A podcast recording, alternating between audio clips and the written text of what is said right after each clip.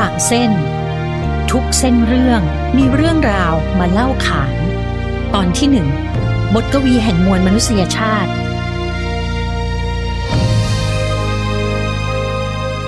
รายการเรื่องระหว่างเส้น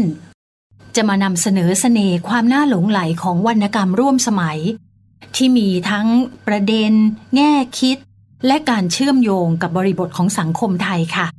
ซึ่งแต่ละยุคสมัยก็จะมีความหลากหลายของวิถีชีวิตผู้คน สะท้อนอยู่ในผลงานแต่ละชิ้นด้วยนะคะ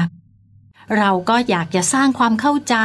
ความซาบซึ้งในความงามของการประพันธ์ แล้วอยากให้คุณได้ประทับใจไปพร้อม ๆ กันด้วยค่ะดิฉันรวิวันจินดานะคะ และผู้ร่วมดำเนินรายการธนายุทธรักธรรม หรือคุณบอยเดอะกอลเด้นซองค่ะ จะมาช่วยกันเล่าแล้วก็นำเสนอ ผ่านซุ้มเสียงที่สวมบทบาทตามท้องเรื่อง รายการเรื่องระหว่างเส้น ค้นคว้าและเขียนบทโดย ผู้ช่วยศาสตราจารย์ ดรธเนศเวชพาดา ท่านเป็นอาจารย์วิชาภาษาไทย และคร่ำวอร์ดในแวดวงวรรณกรรมไทยมานานกว่า 30 ปีนะคะ รับรองว่าผู้ฟังจะได้รับความคิด แง่มุม และการตีความแบบลึกซึ้งกินใจ และก็ยิ่งไปกว่านั้นนะคะ เพื่อให้ได้อัธรสในการรับฟังมากยิ่งขึ้น คุณฟอร์ดศพชัยไกรยุนเสน ได้แต่งเพลงเพราะๆเพื่อประกอบรายการ และก็เพิ่มความน่ารื่นรม เสมือนได้ฟังผลงานวรรณกรรม ซ้อนความเพลิดเพลินบันเทิงใจไปอีกขั้นหนึ่งค่ะ เรื่องระหว่างเส้น ตอน บทกวีแห่งมวลมนุษยชาติ ขอชวนผู้ฟังมาดื่มด่ำกับรสวรรณศิลป์ของบทกวี และเชื่อว่าจะกล่อมกล่าวจิตใจของเราให้อ่อนโยน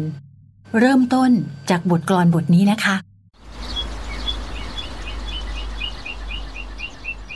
เจ้านกน้อยน่ารัก ร้องทักว่า ไปไหนมาหนูเล็ก เด็กชายหญิง ทั้งรูปร่างหน้าตา น่ารักจริง ข้ายิ่งดูก็ยิ่งจำเริญตา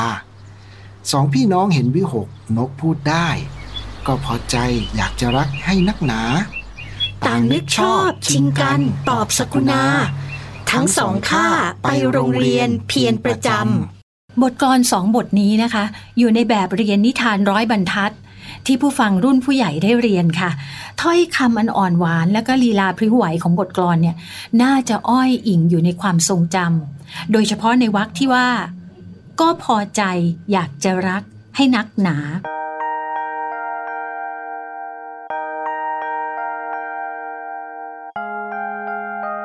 งานร้อยกรองของไทยให้ความสำคัญในเรื่องเสียงแล้วก็จังหวะที่ไหวพลิ้วเหมือนเสียงดนตรี วักใดในร้อยกรองเนี่ยมีเสียงแล้วก็จังหวะที่ลงตัวนะคะ มีโยนเสียงสั้น เสียงยาวได้พอเหมาะพอเจาะวักนั้นก็จะอ่านติดหูผู้ฟัง ลองฟังเสียงในวักนี้อีกครั้งหนึ่งนะคะ ก็พอใจอยากจะรักให้นักหนา ฟังจังหวะท่อนที่สองนะคะ อยากจะรัก อยากเป็นเสียงยาว อ่านโยนเสียงส่งจังหวะมาลงที่คำว่า จะรัก ซึ่งเป็นเสียงสั้นนะคะ แล้วก็ต่อด้วยคำว่าให้ซึ่งเป็นเสียงยาวเนี่ยรับเสียงของคำในจังหวะที่สองมันก็เลยมีความอ่อนพลิ้ว และนี่เป็นเสน่ห์ของงานร้อยกรองของไทย ซึ่งกวีไทยเนี่ยนะคะ รู้แล้วก็เข้าใจอย่างดี ลองฟังคุณศักดิ์สิริมีสมสืบนะคะ ศิลปินแห่งชาติ สาขาวรรณศิลป์ ประจำปีพศ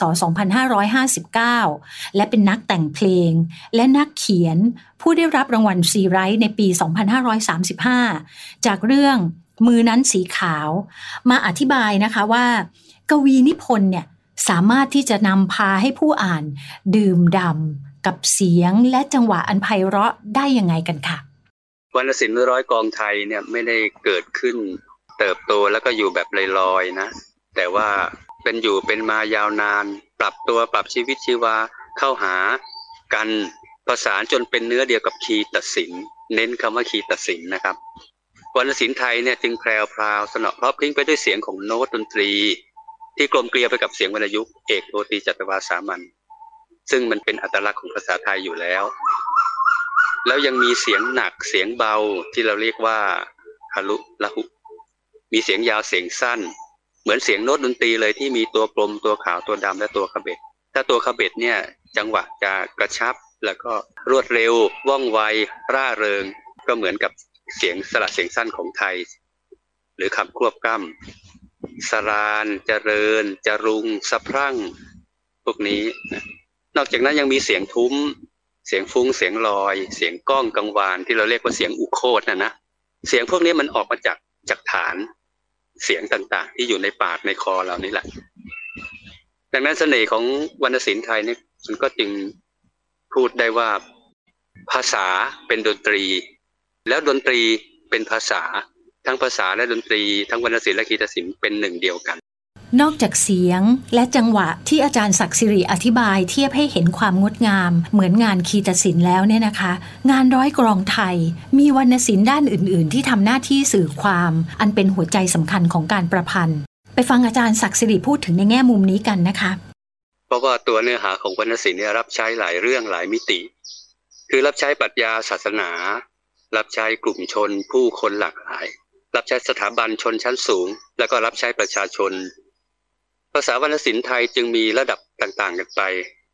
ร้อยเรียงถ้อยคำผูกโยงกับเรื่องราว เรื่องเล่าที่เกี่ยวข้องกับศาสนา อย่างเช่นเรื่องพุทธประวัติ หัวข้อธรรมคำสอน ผ่านบทสวดบทขับร้องบทเทศนาหรือในรูปตำนานปรำราของท้องถิ่นชุมชน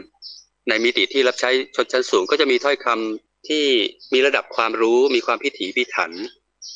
แล้วก็ร้อยเรียงอย่างมีระบบมีระเบียบมีแบบแผน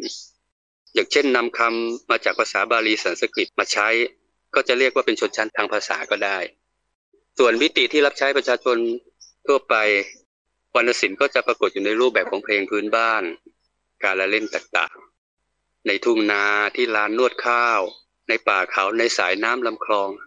ในวิถีชีวิตประชาชนทั่วๆไป ระดับภาษาก็จะเป็นภาษาที่เรียกว่าภาษาที่ออกจากปากออกจากใจ ซื่อตรงไม่ซับซ้อนแล้วก็ง่าย ๆ สื่อสารความรู้สึกความงามความจริงอย่างที่ตัวเองมีวิถีชีวิตอยู่ในปัจจุบัน หรืออาจจะย้อนกลับไปถึงเรื่องเล่าของปู่ย่าตายาย หรืออาจจะจินตนาการไปถึงอนาคต ในแง่ของการอธิษฐานว่าขอให้ข้าวงอกงาม ขอให้ได้ผลผลิตที่ที่ดี ขอให้สายน้ำยังคงรินไหล มีปูปลามีกุ้งมีหอย แล้วก็ท้องฟ้ายังมีนกบินอะไรประมาณนี้ โลกวรรณศิลป์เป็นโลกแห่งความพิศวงค่ะ อาศัยเพียงถ้อยคำภาษาที่เรียงร้อยด้วยจินตนาการ อันไม่รู้จบของมนุษย์เนี่ยนะคะ ก็นำพาเราให้เกิดอัธรสนำพาเราได้เรียนรู้โลกและชีวิต โลกแห่งความสุข ความทุกข์ ความรื่นรม ความเจ็บปวด แล้วก็นำพาเราได้เรียนรู้จิตใจของมนุษย์ ที่เปลี่ยนไปด้วยอารมณ์อันหลากหลายด้วยนะคะ ทั้งนี้ก็เพื่อแบ่งปันความรู้สึกเห็นอกเห็นใจ ในชะตากรรมของมนุษย์ร่วมกัน เพื่อรับรู้ว่ามนุษย์ของเราเนี่ยมีความรักมีความหวัง แล้วก็มีค่าแห่งความเป็นมนุษย์เสมอกันค่ะ ในประวัติกวีนิพนธ์ในปัจจุบันเนี่ยนะคะ มีบทกวีหลายบทเลยที่สร้างความประทับใจด้วยรสวรรณศิลป์ และก็เสนอสารอันเข้มข้นที่ว่าด้วยพลังของมนุษย์ ที่จะเปลี่ยนแปลงสังคมและก็โลกของเราค่ะ หนึ่งในนั้นก็คือบทกวีที่ชื่อ ขอบฟ้าคลิปทองของอุเชนีบทกวีขอบฟ้าคลิปทองบทนี้นะคะ เป็นบทกวีที่มีชื่อเสียงมากบทหนึ่ง ในประวัติกวีนิพนธ์ไทยสมัยใหม่ค่ะ อุเชนี เป็นนามปากกาของอาจารย์ประคินชุมสายณอยุธยา ศิลปินแห่งชาติ สาขาวรรณศิลป์ปี 2536 ค่ะ ท่านเป็นกวีที่เปี่ยมไปด้วยความรัก ความเมตตา และความศรัทธาต่ออุดมการณ์แห่งความดีและความงาม ความจริงของโลก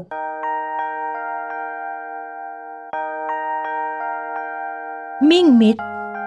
เธอมีสิทธิ์ที่จะล่องแม่น้ำรื่น ที่จะบุก ดงดำกลางค่ำคืน ที่จะชื่นใจหลายกับสายลม ที่จะร่ำเพลงเกี่ยว โลมเรียวข้าว ที่จะยิ้มกับดาว พราวผสม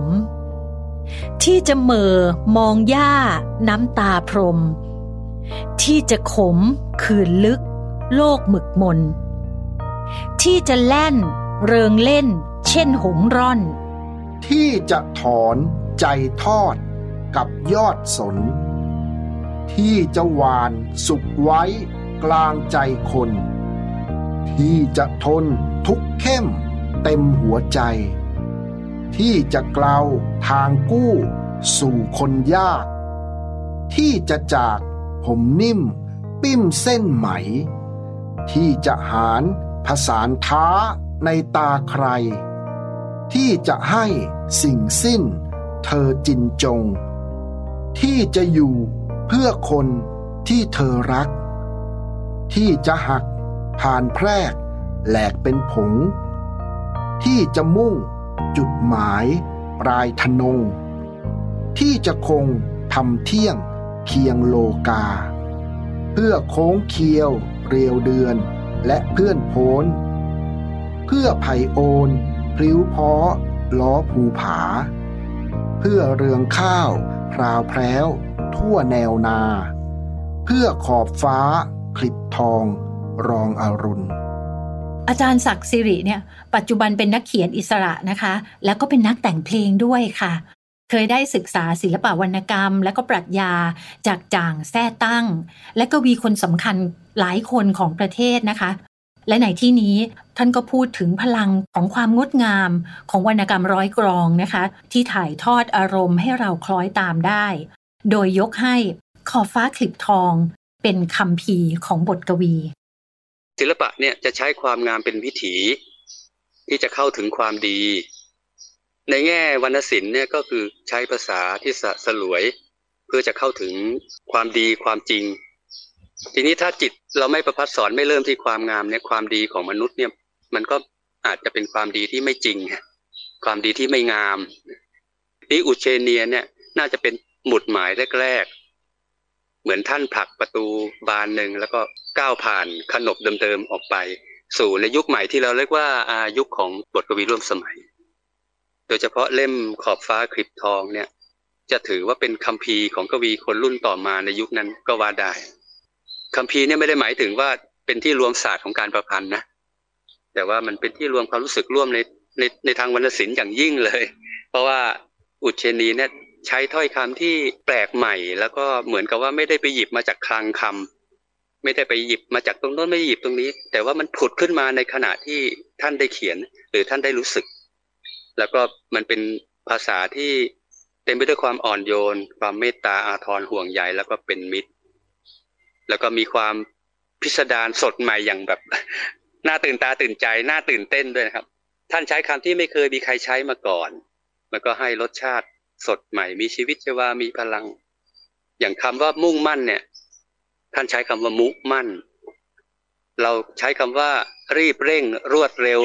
ท่านรวบมาอยู่ในคำเดียวกันเลย รวดเร่ง ท่านใช้คำว่ารวดเร่ง ซึ่งคำว่ารวดเร่งเนี่ยผุดขึ้นมาในขณะขณะใดในความรู้สึกอย่างไร มันจึงได้ลงตัวขนาดนี้ น่าสนใจมากเลยนะคะ อาจารย์ศักดิ์สิริได้อธิบายขยายความหมาย หรือว่าวักทองที่น่าพิศวงพิสดารของอุเชนีอีกหลายคำเลยค่ะ น้ำหยดสดเย็นกระเซ็นสาดคำว่าสดเย็นเนี่ยมันคล้องกับคำว่าน้ำหยดหยดกับสดเนี่ยมันสัมผัสกัน แล้วก็คำว่าสดเย็นเนี่ยผุดขึ้นมาในเวลานั้นพอดีเนี่ยมันก็เป็นความตื่นเต้นของกวีในยุคนั้นว่า คำนอกจากจะสัมผัสด้วยเสียงสลานพยัญชนะแล้วเนี่ย มันยังสัมผัสในความรู้สึกคำว่าสดเย็นเนี่ยเป็นคำใหม่ที่ไม่เคยได้ยินมาก่อน ร่านระลิกพลิกเพอละเมอหา อย่างอุ่นเอิบท่านก็ใช้คำว่าไอเอิบลอยอย่างช้าๆท่านก็ใช้คำว่าลอยเนิบเนิบแม้แต่น้ำค้างเนี่ย บางจังหวะท่านก็ใช้คำว่า หยาดแก้ว หยาดรัตนะ คงเหลือแต่หยาดรัตนะหยัดระยับ คือเราจะเห็นน้ำค้างเนี่ยเป็นเป็นอัญมณีขึ้นมาทันทีนะครับ อันนี้น่าจะเป็นเสน่ห์ของท่านอย่างยิ่งที่ทำให้ภาษาถ้อยคำใหม่ๆ เนี่ยเกิดขึ้นมาอย่าง ถ้าพูดกันตามตัวก็คืออย่างกระทันหันในภาวะที่ท่านเขียนบทกวีนั่นแหละ อุเชนีเขียนบทกวีขอบฟ้าคลิปทองขึ้น ในปีพุทธศักราช 2495 ค่ะ ซึ่งเป็นช่วงที่บทกวีเพื่ออุดมการทางสังคมและการเมืองเนี่ยกำลังเฟื่องฟู กระแสการต่อสู้เพื่อชาวนา คนยากจน ลัทธิคอมมิวนิสต์กำลังแผ่ขยาย การนำเสนอความคิดเชิงสร้างสารรค์เนี่ยก็เป็นการสะท้อนแนวคิดความขัดแย้งทางชนชั้นด้วยนะคะคำว่า โค้งเคียว ในโค้งเคียวเรียวเดือน จึงอาจจะถูกแยกบริบทมาตีความเชื่อมโยง ถึงสัญญลักษณ์ของลัทธิการเมืองแบบสังคมนิยมได้นะคะ ซึ่งเป็นที่รู้จักแล้วก็ใช้ในบทกวีการเมืองอย่างกว้างขวางในยุคนั้นเนาะหรือตีความเชื่อมโยงกับเคียวที่เป็นภาพแทนของชาวนานะคะ ว่ากวีเนี่ยต้องการสื่อถึงอุดมการ์การต่อสู้เพื่อชาวนา ซึ่งเป็นชนชั้นล่างของสังคม เมื่ออ่านบทกวีบทนี้นะคะ ก็จะพบว่าสเสน่ห์ของขอบฟ้าคลิปทอง อยู่ที่การใช้คำที่ซ่อนใน โดยเฉพาะ โค้งเคียวเรียวเดือน ไผ่ล้อภูผา เรืองข้าว ขอบฟ้าคลิปทอง ในกรอนบทสุดท้ายค่ะ อุเชนีกำลังส่งสารอันเข้มข้นถึงมิ่งมิตรด้วยน้ำเสียงอันอ่อนหวาน เพื่อจะบอกถึงสิทธิของปัจเจกบุคคลผู้หนึ่งว่า สามารถใช้ชีวิตตามอำเภอใจนะคะ ที่จะเสพรสอภิรมของความสุขสำราญ แห่งวัตถุนิยม เป็นเสมือนบทกวี แห่งมวลมนุษยชาติค่ะ เธออาจจะเลือกใช้ชีวิตเพื่อความสุขของผู้อื่น แม้จะต้องฝากความยากลำบาก อุปสรรคนานับประการ แต่การมีชีวิตอยู่เพื่อผู้อื่น คืออยู่เพื่อคนที่เธอรัก และอยู่เพื่อ คงทำเที่ยงเคียงโลกา เป็นประสบการณ์ที่ล้ำค่าของชีวิต เธอจะได้ล่องแม่น้ำรื่นและชื่นใจหลายกับสายลม อันเป็นความสุขทางใจอันหาค่าไม่ได้ เธอจะได้ยิ้มกับดาวพราวผสม ได้เหมือมองหญ้าด้วยน้ำตาพร่างพรม ซึ่งสื่อในของอารมณ์ที่ทั้งตรอมตรมและคนเปรมปรี ในยามที่เธอต้องเผชิญกับโลกที่ขมขื่นมืดมน ทนทุกข์ที่เข้ม เต็มหัวใจ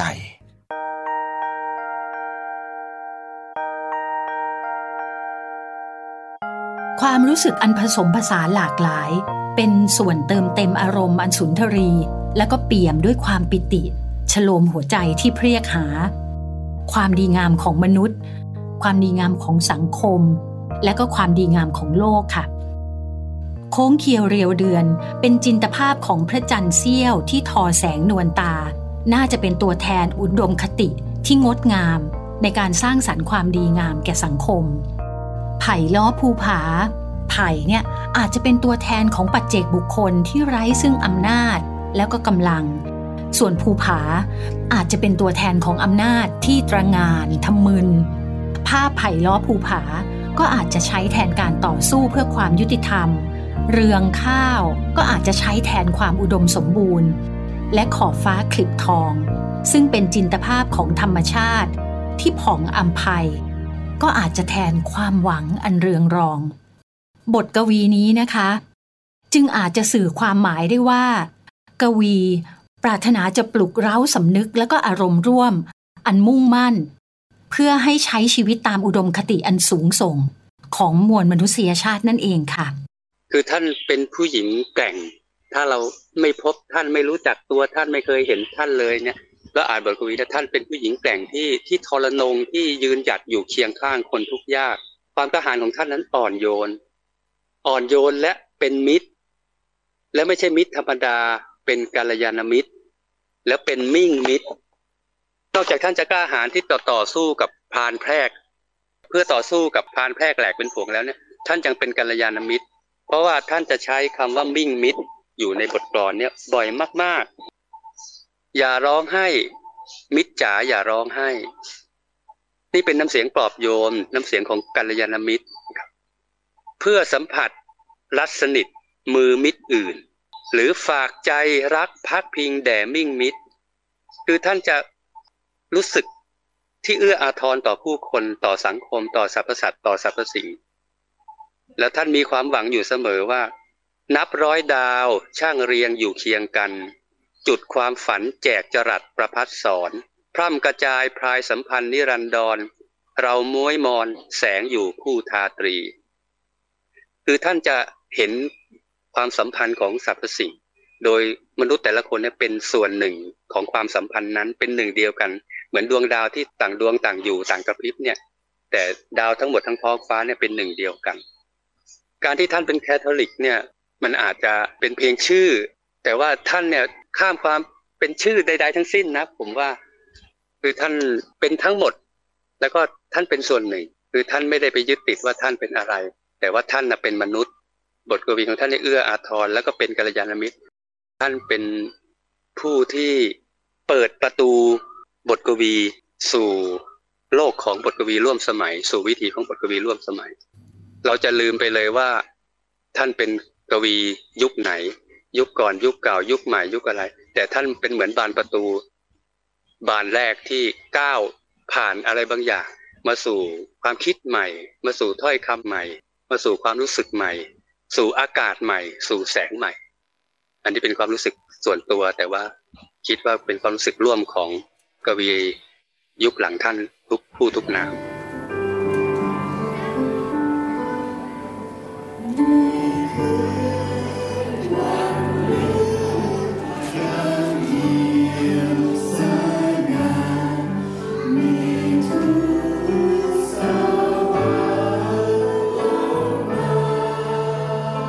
ชนีเติบโตในครอบครัวของคนค้าขาย และก็เป็นคาทอลิก จบการศึกษาปริญญาตรีจากคณะอักษรศาสตร์จุฬาลงกรณ์มหาวิทยาลัยค่ะ และพื้นฐานทางศาสนานี่เองนะคะ ที่เป็นเรี่ยวแรงผลักดันให้ เธอเขียนงานถึงผู้อื่นมากกว่าตัวเอง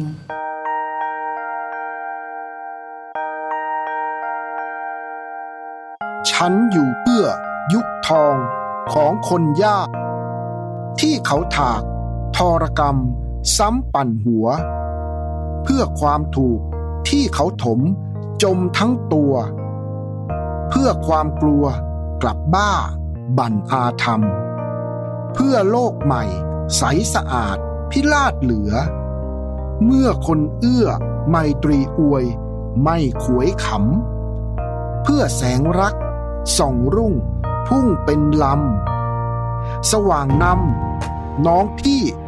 มีชัยเอ่ยทัศนะที่ปรากฏในงานเขียนของอุเชนี แนบแน่นแทบจะเป็นหนึ่งเดียวกับหลักการของศาสนาคริสต์ในการจะเห็นอกเห็นใจผู้อื่น มีความรักและการช่วยเหลือเกื้อกูล เห็นหัวอกหัวใจเพื่อนมนุษย์ด้วยกัน งานเขียนของอุเชนีเนี่ยจึงไม่กล้าวแกร่ง แต่อ่อนหวานนุ่มนวลเพื่อนเน้นย้ำถึงความรักที่ควรมอบให้แก่กัน ผ่านความต่างทางชนชั้น และก็ความเป็นอยู่นะคะ งานของอุเชนีนั้น อยู่ข้ามพ้นการเวลามาหลายยุคสมัย ผ่านทั้งความยินดี ความขมขื่นของบ้านเมือง ในวันที่บรรยากาศหม่นมัว และลมฝนอันกระโชกแรงต่อการเปลี่ยนแปลงในสังคม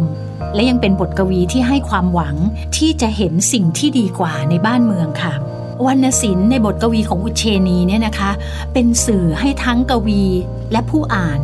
ได้ฟังเสียงเพรียกแห่งวิญญาณของมนุษย์ ได้ชัดเจนมากๆ แล้วจะได้หันหน้าเข้ามาหากันเพื่อมองแล้วก็แก้ปัญหาของมนุษยชาติค่ะ เรื่องระหว่างเส้น ตอนบทกวีแห่งมวลมนุษยชาตินี้นะคะ ได้แนะนำบทกวีที่เปี่ยมด้วยคุณค่าทางวรรณศิลป์ และคุณค่าทางปัญญาให้กับคุณผู้ฟังได้ฟังนะคะ นอกจากจะได้ฟังบทกวีที่ไพเราะแล้ว คุณผู้ฟังน่าจะได้รับอัธรสของบทกวี ที่จะช่วยสร้างพลังใจ ให้เราต่อสู้กับชีวิต และก็เติมเต็มความรักความเข้าใจ กับผู้คนรอบตัวเราค่ะ ในฐานะที่เป็นเพื่อนมนุษย์ด้วยกันนะคะ ติดตามรับฟังรายการ เรื่องระหว่างเส้น ได้ทาง www.thaipbspodcast.com และแอปพลิเคชัน Thai PBS Podcast